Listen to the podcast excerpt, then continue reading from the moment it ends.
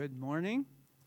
If you have your Bibles, open up to Philippians chapter one. Philippians chapter one.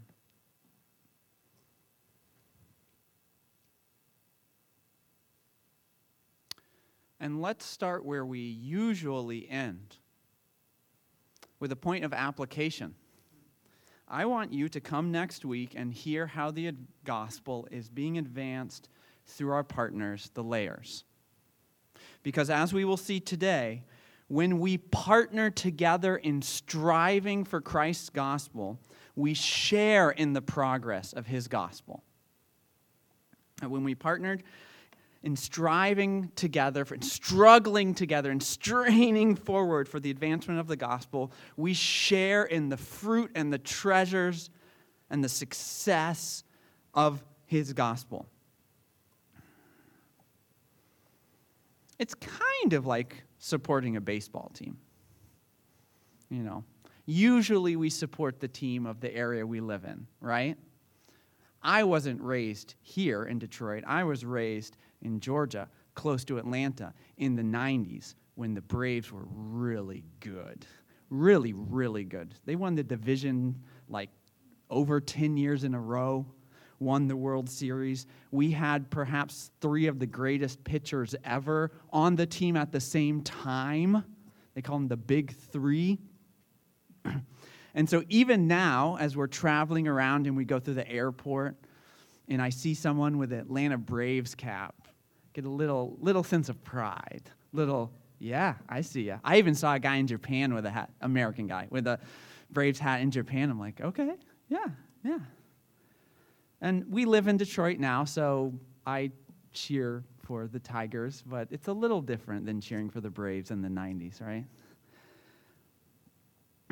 We share in the joy of victory or the agony of defeat.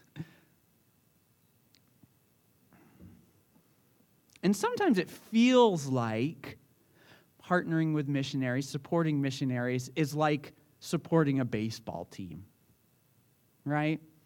Maybe you've got a little picture of the layers in your house to pray for them. You know, you read their updates. You're cheering for them. You're praying for them. But we feel disconnected from them, right? Like we're watching them through a T V screen. And maybe they can't even hear us cheering for them.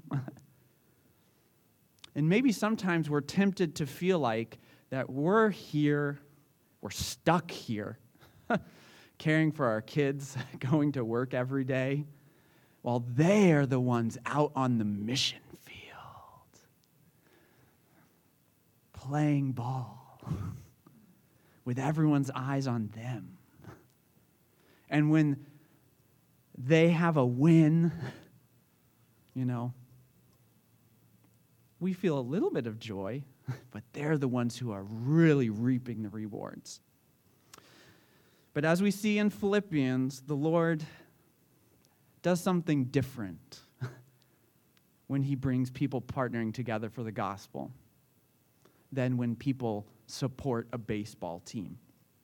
And that's what Paul is trying to, one of the things he's trying to communicate to the church in Philippi, his, his longest and most, his closest supporters.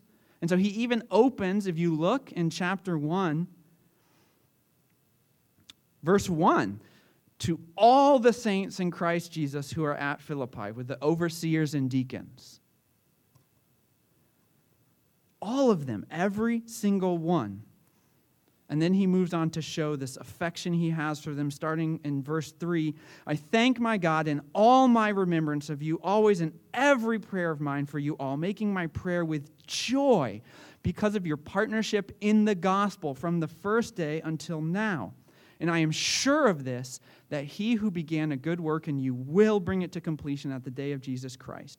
It is right for me to feel this way about you all, because I hold you in my heart, for you are all partakers with me of grace, both in my imprisonment and in the defense and confirmation of the gospel.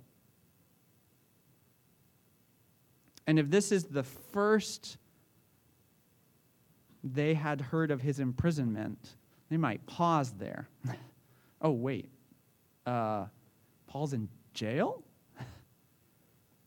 I was hoping to hear, you know, I, I preached, you know, and the, um, I can't think of the Greek word, the theater last week, and, you know, ten people got saved and baptized. And he even says, you are partakers with me of grace both in my imprisonment. That is, it's not the same kind of grace, literally. The grace Paul is receiving as he's doing his work is the grace his partners are receiving. And as we're seeing, it doesn't look like we would expect. Now, once again, when we partner together in striving for Christ's gospel, we share in the unstoppable progress of his gospel, progress that doesn't always look like progress. And so we have that one gospel that Paul will use and show us, that he will show us two ways in which it advances in order to urge us to cling to three things. So we're going to go ahead and read our text for today, Philippians chapter one, starting in verse twelve, all the way to the end of the chapter, verse thirty. I want you to know, brothers, that what has happened to me has really served to advance the gospel, so that it has become known throughout the whole imperial guard and to all the rest that my imprisonment is for Christ. And most of the brothers, having become confident in the Lord by my imprisonment, are much more bold to speak the word without fear. Some indeed preach Christ from envy and rivalry, but others from goodwill. The latter do it out of love, knowing that I am put here for the defense of the gospel. The former proclaim Christ out of selfish ambition, not sincerely, but thinking to afflict me in my imprisonment. What then? Only that in every way, whether in pretense or in truth, Christ is proclaimed, and in that I rejoice. Yes, and I will rejoice, for I know that through your prayers and the help of the Spirit of Jesus Christ, this will turn out for my deliverance, as it is my eager expectation and hope that I will not be at all ashamed, but that with full courage now as always, Christ will be honored in my body, whether by life or by death. For to me, to live is Christ, and to die is gain. If I am to live in the flesh, that means fruitful labor for me. Yet which I shall choose, I cannot tell. I am hard pressed between the two. My desire is to depart and to be with Christ, for that is far better. But to remain in the flesh is more necessary on your account. Convinced of this, I know that I will remain and continue with you all for your progress and joy in the faith, so that in me you may have ample cause to glory in Christ Jesus because of my coming to you again.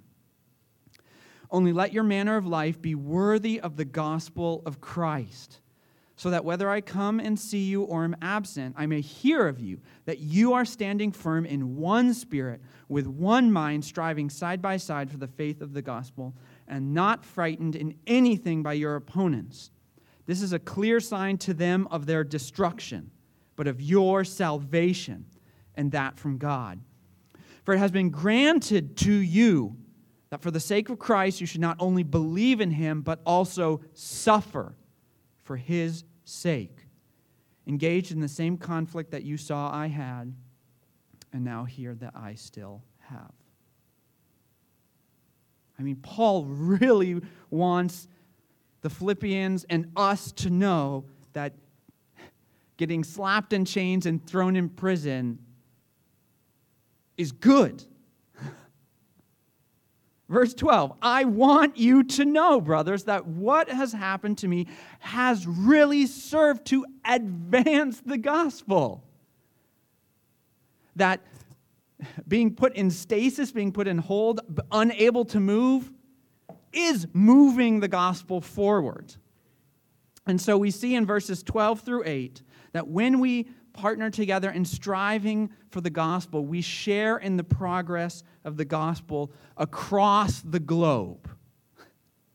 When we partner with others in striving and straining forward for the gospel of Christ, we share in the progress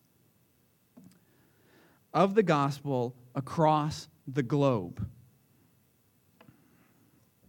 I mean, that's why you sent us to Japan before, right?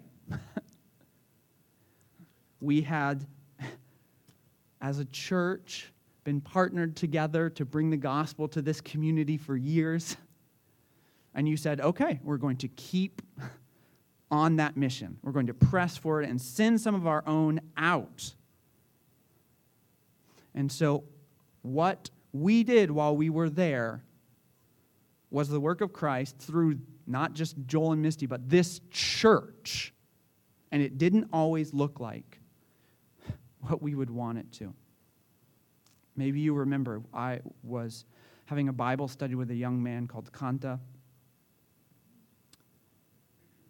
And it seemed very likely that maybe a couple months before we came back, he would be baptized.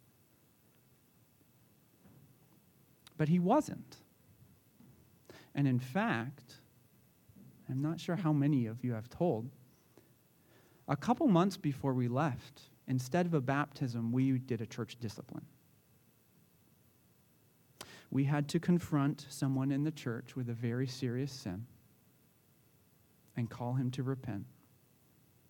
And he left the church. Not quite the ninth inning I had been hoping for. Hmm? But Paul wants us to know, Christ wants us to know, the mission is always succeeding. The gospel is always going forth.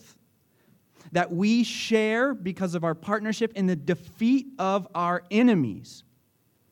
Defeat that does not look like defeat. Verse twelve and thirteen, right? He's slapped in chains. He's in prison. If you went and asked the, you know, the, the guard, hey, is he who's winning right now? They'd say, we are. We got him in chains. We got him in prison. But Paul says, guess what? It has become known throughout the whole imperial guard and to all the rest that my imprisonment is for Christ, that they tried to snuff out his message, and it made it go further, that the imperial guard of, at the time, the greatest nation on earth now knows of Christ and his gospel because they arrested him. I mean, what kind of updates do we not want to hear from our gospel partners? Let's be frank, right? You know, it's our fifth year of trying to get permanent residency, and we still don't have it. You know, six years of preaching and not one baptism.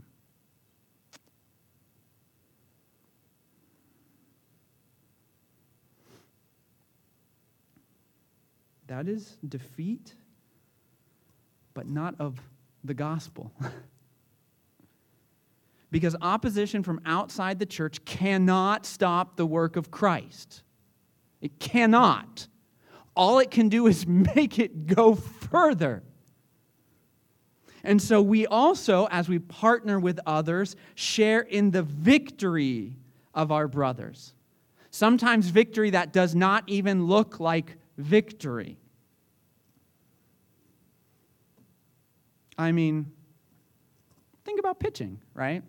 There's usually someone on the team who's the best pitcher, right? The ace pitcher. But when they, you know, they start the game and they're worn out, wow, it's just a rough game. Or maybe there's an injury, we got to start calling people in from the bullpen, right? And sometimes if the team is doing really poorly, you know, it's the new pitcher every inning. Two pitchers every inning, right? And maybe they're pitching with different motivations. Hmm? Some of them get out there and they go, wow, our team is really struggling. Okay, maybe I can turn this around, you know. Max is out. Our ace is out. I got to get in there and bolster the team.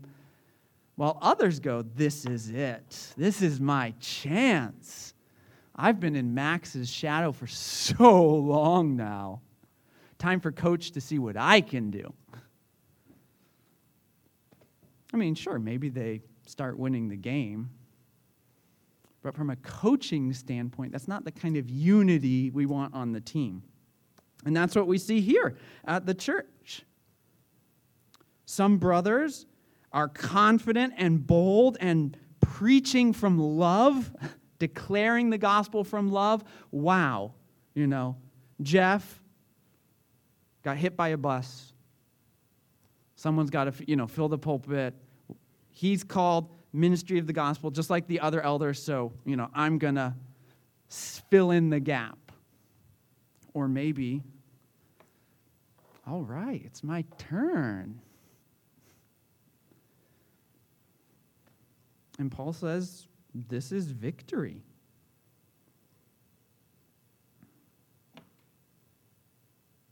I mean, that striving is revealing their hearts, right? Maybe they were a church before Paul was arrested who thought, we are on the same page. We are on the same mission. We are doing things for the same reason. And then crisis happened, and now it is clear, even if we are all going for the same good goal, there's still work to be done in some of our hearts, in all of our hearts. But division within the church, just like opposition outside of the church, cannot stop the work of Christ that we share when we partner with others in the unstoppable advancement of Christ. Advancement that may not even look like advancement. But Paul chooses to rejoice. What then? Only that in every way, whether in pretense or truth, Truth, Christ is proclaimed, and in that I rejoice. That whether opposition from without or division within, nothing stops the work that Christ has begun and continues to do. So then, should we not partner with those who rejoice in the advance of the gospel over the success of their own strategy or personality or brands? Should we not urge them to keep preaching the gospel even if we see no fruit of what we think of as success? Should we not find joy in how Christ executes his mission?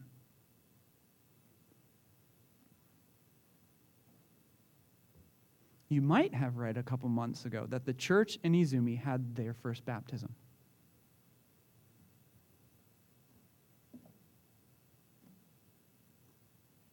Someone started inviting their friend.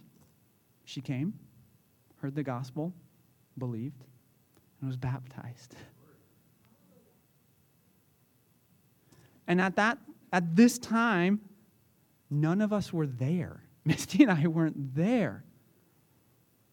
But you sent us, and we spent two years as an extension of you preaching the gospel, strengthening that church. A church that had to discipline one of its own. In the end, the Lord blessed us now to see how that made the church a healthy gospel witness. We might not always see it, but the gospel is always going forth across the globe. And so when we partner with others in that striving, we share in its success. Well, that's one way the gospel advances. I said there's two.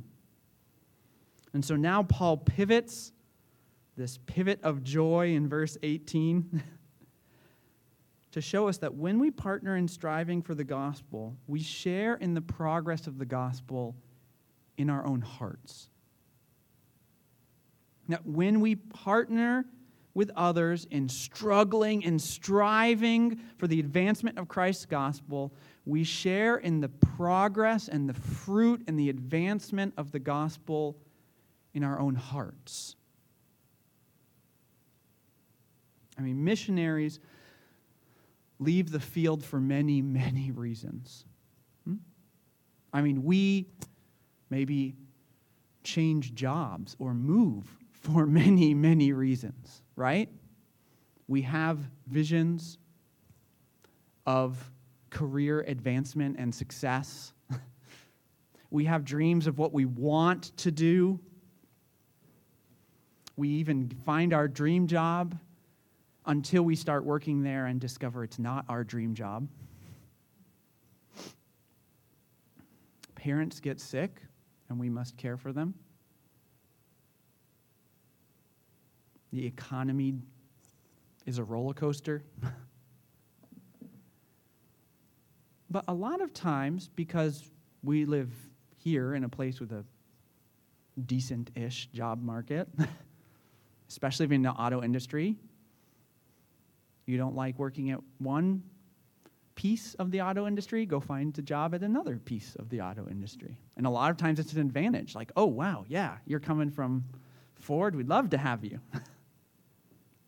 But when someone takes their entire family and moves halfway around the world, it's a bit more of a shock to move back, to be taken off the field. And that's what Paul is hoping for in verses eighteen through twenty-six. Is it not?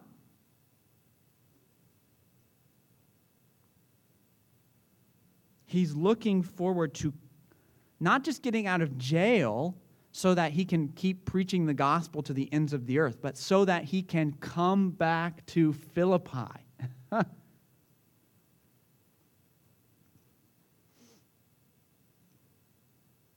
And so he's reminding them that because they are partners, they are sharing in the victory of their brother, Paul. I mean, we even in verse nineteen, starting in eighteen, yes, and I will rejoice, for I know that through your prayers. If you think prayer doesn't do anything, read Philippians. Because Paul is convinced. I mean, in in the intro, I didn't read all the way through verse nine and ten. He says Christ's going to finish the work. It's going to finish the work in them, and then he starts praying for it. And here he is saying, I'm going to be delivered because you pray for me. And that no matter what happens, Christ will be victorious. Right? I mean, we said, it doesn't seem like he's winning because he's stuck in jail right now.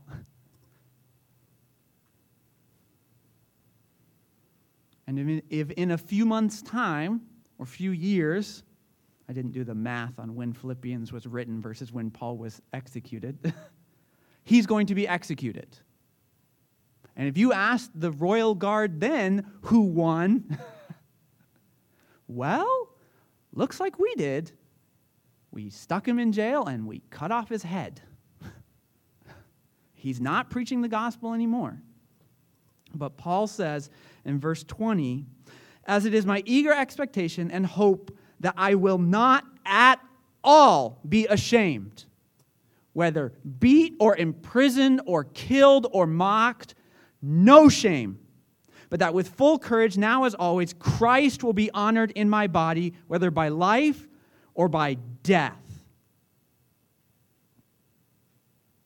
The Braves almost had four amazing pitchers on the team at one time. I think I might still have a poster somewhere.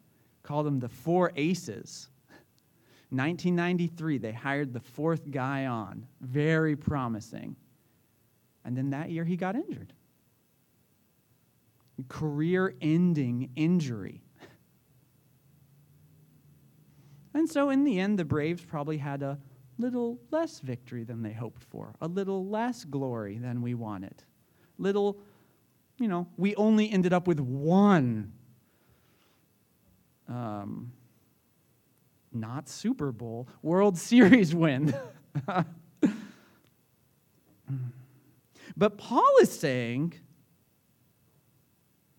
if I recover or am retired from the game, I am victorious. Christ is magnified. And we see that as his gospel partners, the Philippian church also shares in the defeat of Paul's enemies, of really the biggest enemy Paul has. Because in verse twenty-one through twenty-four, we see a struggle in Paul's own heart.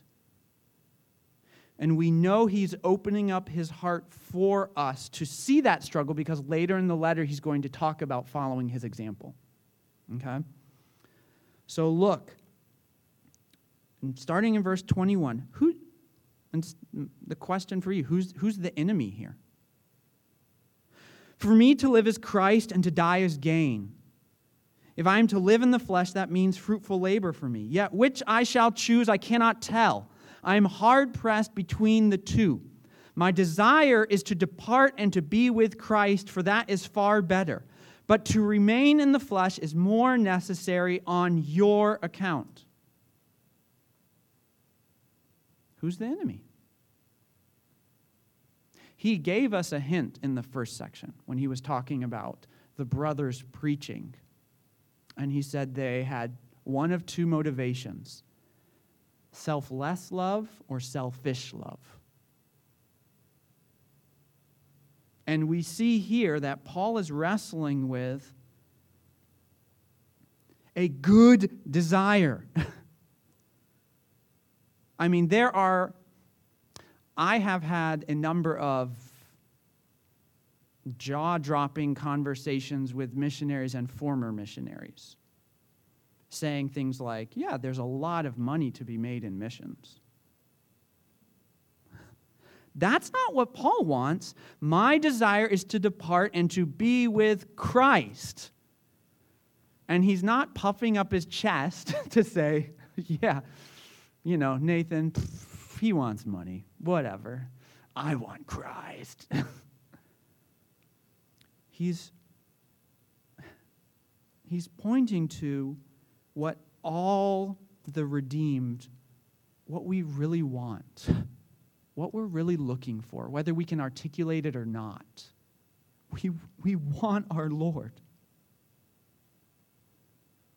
All joy. I mean, in chapter four, he'll say, finally, brothers, whatever is true, whatever is honorable, whatever is just, whatever is pure, whatever is lovely, whatever is commendable, if there's any excellence, if there's anything worthy of praise, think about those things, because those draw us to see Christ, the source of all joy.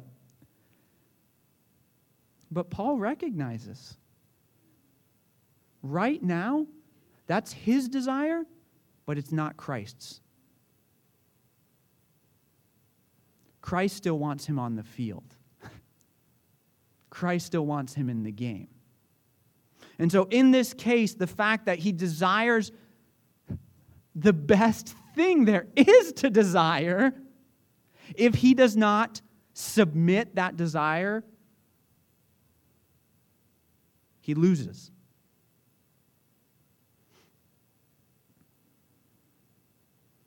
And so we see that this church that has been partnering with him for years, that has been supplying his needs, pushing him, you know, down the road to proclaim the gospel to the ends of the earth, they are the instrument of Christ to get Paul to where he is in jail, where he must wrestle with his own heart.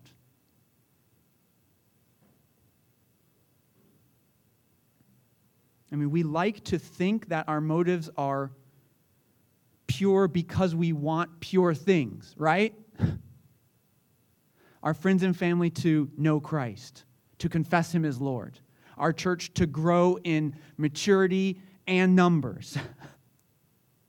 To have, as missionologists define it, successful missionaries. To care for our families, to provide for them. Healthy bodies. But we see that we are not on mission for ourselves. That it is possible for good desires to be driven by selfish motives. But just as division in the church cannot stop the work of Christ, neither can division in our own hearts.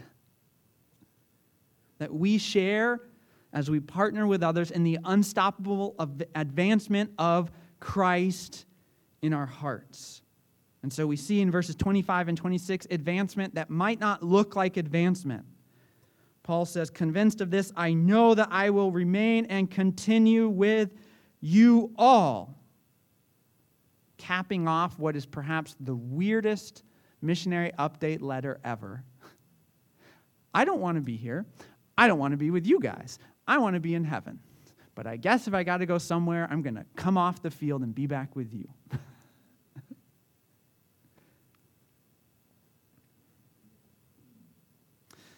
Whether we're called forth or called back, nothing can stop the work that Christ has begun and continues to do in us and through us as we partner together. So should we not rejoice, as Paul did, that he who began a good work in us will bring it to completion, and one of the ways he will do it is through our gospel partners? That next week when the layers come to speak to us, it is a unique grace prepared by Christ for Union Lake Baptist Church to make us and them more like him. Should we not rejoice that we can work out our salvation together because God works in us, that we can press on to take hold of Christ's righteousness and life because he has taken hold of us? I mean, some of the people in this area that I most respect and benefit from are former missionaries who left the field for various reasons, whether it was hitting retirement age or their parents got sick. I mean, I'll be frank and honest. When I was twenty-something, I don't even remember when, many years, I was convinced I would go to Japan and labor there until I died, and that nothing would bring me back. I even thought, well, I have other siblings. They can take care of my parents. But those, those former missionaries that I respect, that I trust, the Lord used them to show me it's not my mission. It's not our mission. It's His. It's His. And so since Christ grants us a part in the gospel's progress, let us strive as partners for His gospel. This is how Paul is rounding out that theme, right? That when we partner together, we share in the success of the gospel. He ends chapter one with verses twenty-seven through thirty to encourage us that since Christ grants us a part in the gospel's progress, in His gospel's progress, let's go. Let's grab hands and go. And so I said there's three things we look to push forward to, to cling to. Let's strive side by side in one spirit.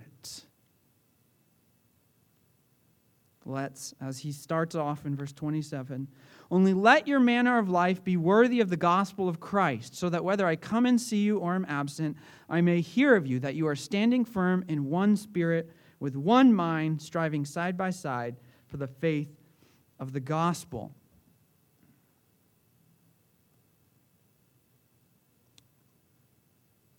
That mind that remembers victory does not always look like victory.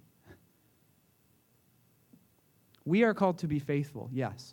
We are called, as much as we are given strength, to not be like the brothers mentioned in twelve through eighteen, who, even though they're going for the same thing, they are of two minds, of two spirits.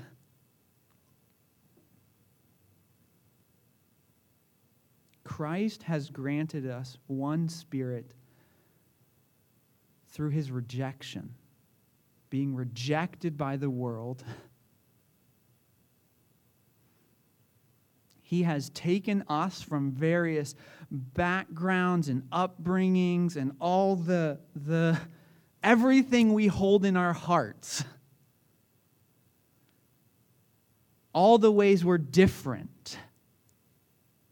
And He has brought us together to be one. To stand in one spirit, with one mind. To, as he'll say in chapter two, the same mind of Christ, the one that submits to the will of the Father for the magnification of the gospel and of Christ.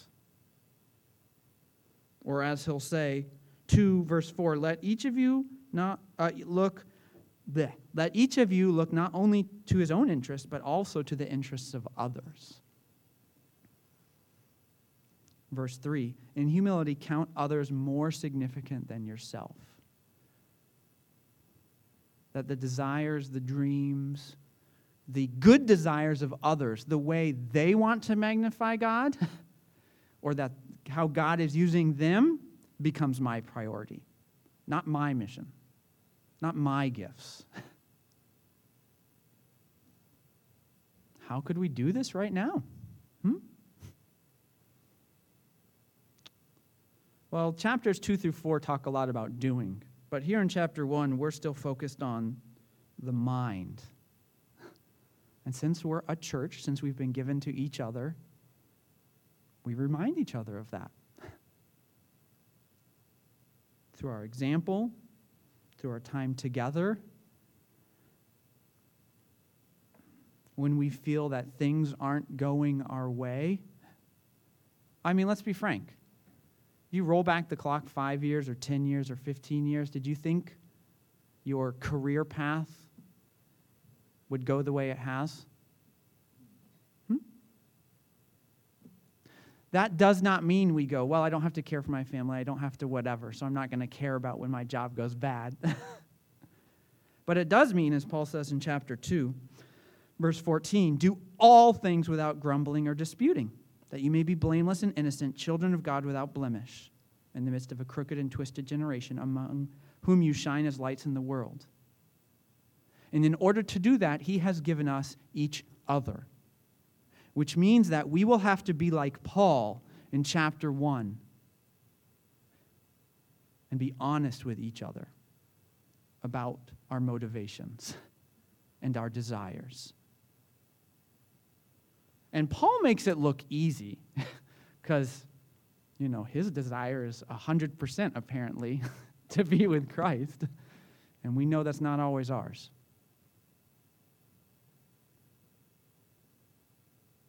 But Christ has given us each other not so that we would be shamed by each other when we stumble, but so that we would be encouraged by each other when we stumble.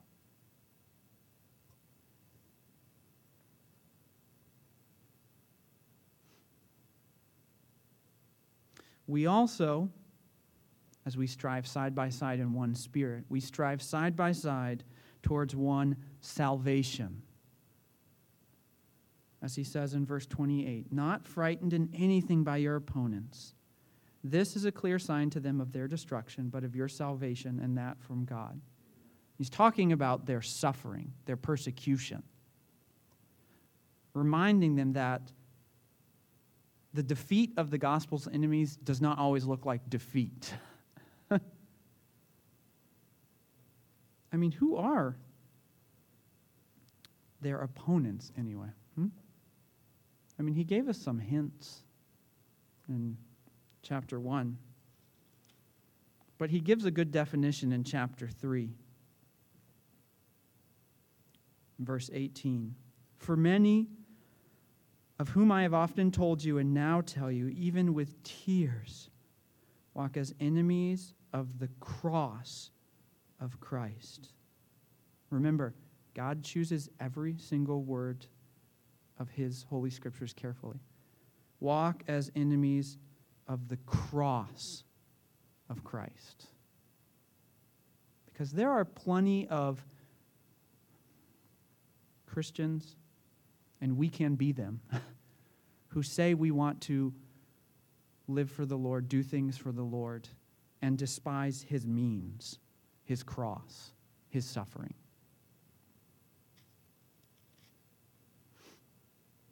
But the cross, the obedience of Christ, is where we find salvation. That Christ has granted us one salvation by his death, by his seeming defeat. And so we remind each other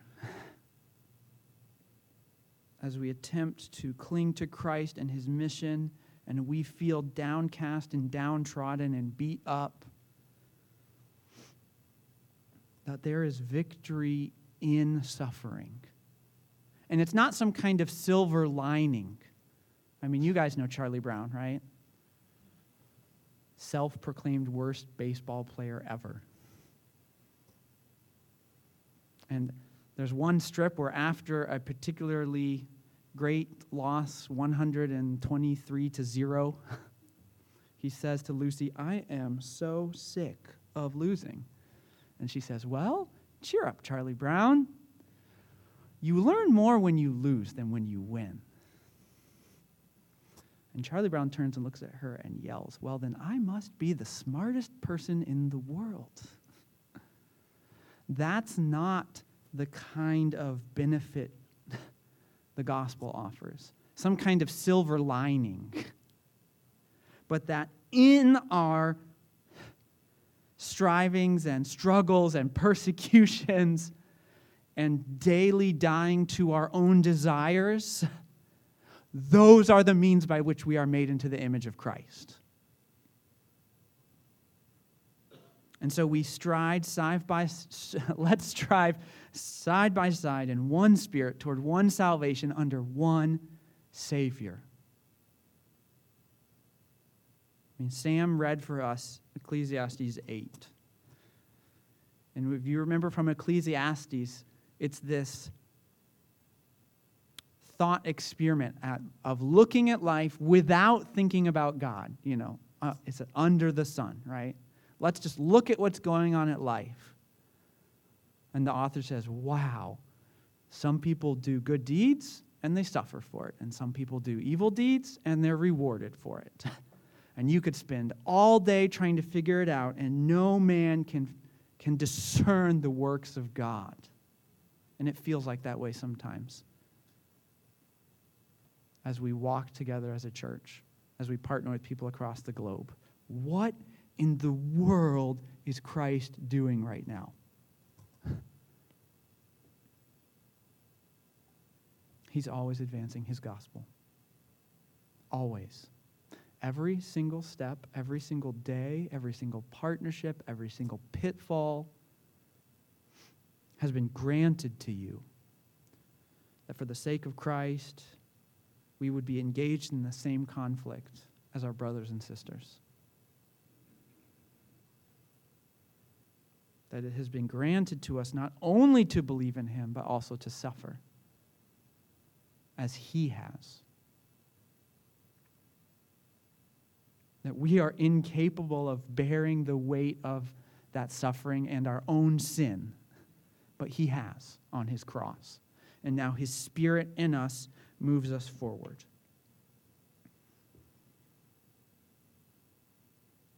So remember that supporting a missionary is not like supporting a ball team. That the Lord has been doing things in the layers' lives that he is now preparing to reap fruit among us next week. So come next week. Prepare your hearts this week to hear how the gospel is being advanced by our partners.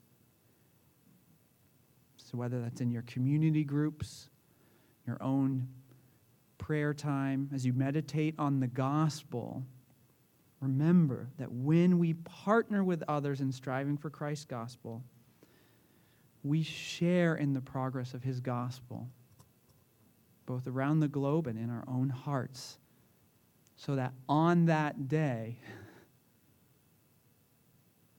we will bask in his glory. Let's close in prayer. Lord, we give you praise and thanks that you are good.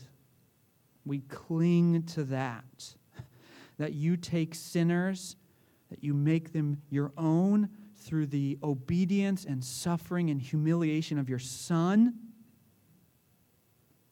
and that you raise them up in glory with him. And we look forward to, on that day, as Paul says, when our Savior returns, he will transform our lowly bodies to be like his glorious body by the power that enables him even to subject, subject all things to himself. So we ask that you would align our desires with Christ, that we would be bold to proclaim his gospel. In his name we pray, amen.